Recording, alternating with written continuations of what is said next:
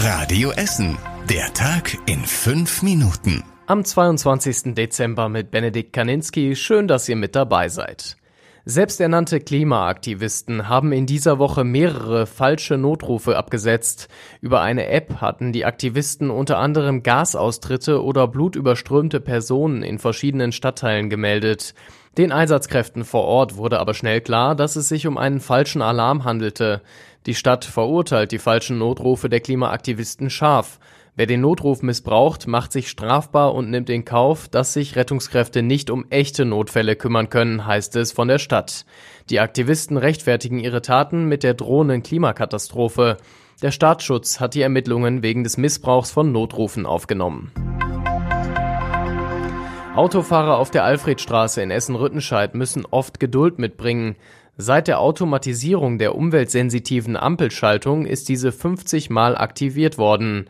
Diese Bilanz zieht die Stadt auf Nachfrage von Radio Essen. Erstmals ist die automatische Ampelschaltung Ende Juli aktiviert worden. Dadurch sind die Ampeln rund um die Alfredstraße länger rot. Das soll für eine bessere Luft auf der viel befahrenen Straße sorgen. Die häufige Aktivierung sorgt aber auch für lange Staus.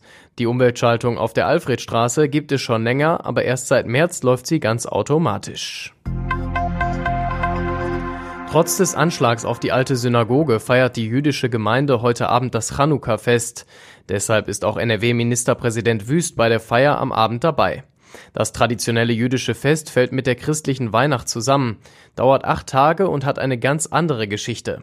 Es geht dabei um die Befreiung eines Tempels in Jerusalem vor tausenden Jahren und auch um die Religionsfreiheit.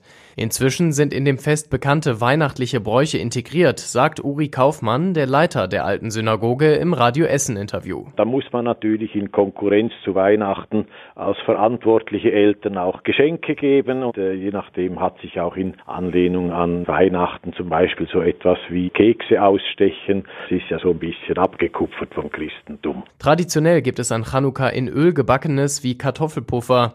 Die jüdische Gemeinde hat die Lichter am traditionellen Leuchter angezündet und gemeinsam Segensprüche gesprochen.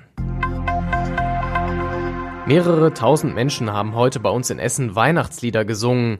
Zum Stadionsingen im Stadion an der Hafenstraße kamen vor allem Familien mit kleineren Kindern nach Berge-Borbeck. Unter anderem standen der Kinderliedermacher Volker Rosin, die Essener Trainerlegende Otto Rehagel und der Stadionsänger von Rot-Weiß Essen Sandy Sandgarte auf der Bühne. Insgesamt waren über 3000 Essenerinnen und Essener vor Ort und sorgten für eine weihnachtliche Atmosphäre. Mit den Einnahmen der Veranstaltung unterstützen die evangelische und die katholische Kirche gemeinnützige Projekte für kranke und für blinde Kinder.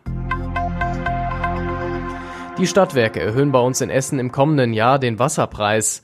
Als Grund für die Preiserhöhung nennen die Stadtwerke die gestiegenen Kosten bei der Wasseraufbereitung. Der Preis für einen Kubikmeter Trinkwasser erhöht sich um 8 Cent auf 2,10 Euro. Für einen Vier-Personen-Haushalt in einem Einfamilienhaus liegen die Mehrkosten demnach bei knapp 2 Euro pro Monat. Insgesamt wurden zur Trinkwassergewinnung in diesem Jahr 23 Millionen Kilowattstunden Strom verbraucht. Das entspricht dem Stromverbrauch von etwa 6500 Haushalten. Und das war überregional wichtig. Das Bundeskriminalamt hat einen Mitarbeiter des Bundesnachrichtendienstes festgenommen.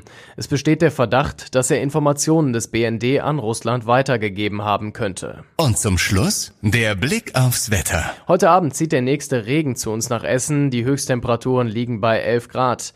In der Nacht bleibt es dann mild und hier und da kann auch nochmal ein Schauer runterkommen. Morgen am Freitag regnet es dann anfangs nur wenig, nachmittags kommt der nächste größere Regen zu uns und der Wind wird zum Samstag hin auch wieder stärker. Die Temperatur steigt auf bis zu 11 Grad. Und das waren die wichtigsten Nachrichten des Tages bei uns aus Essen. Morgen werdet ihr dann in der Radio Essen Frühschicht ab 6 Uhr wieder mit den wichtigsten Nachrichten aus unserer Stadt versorgt. Habt einen schönen Abend. Das war der Tag in fünf Minuten. Diesen und alle weiteren Radio Essen Podcasts findet ihr auf radioessen.de und überall da, wo es Podcasts gibt.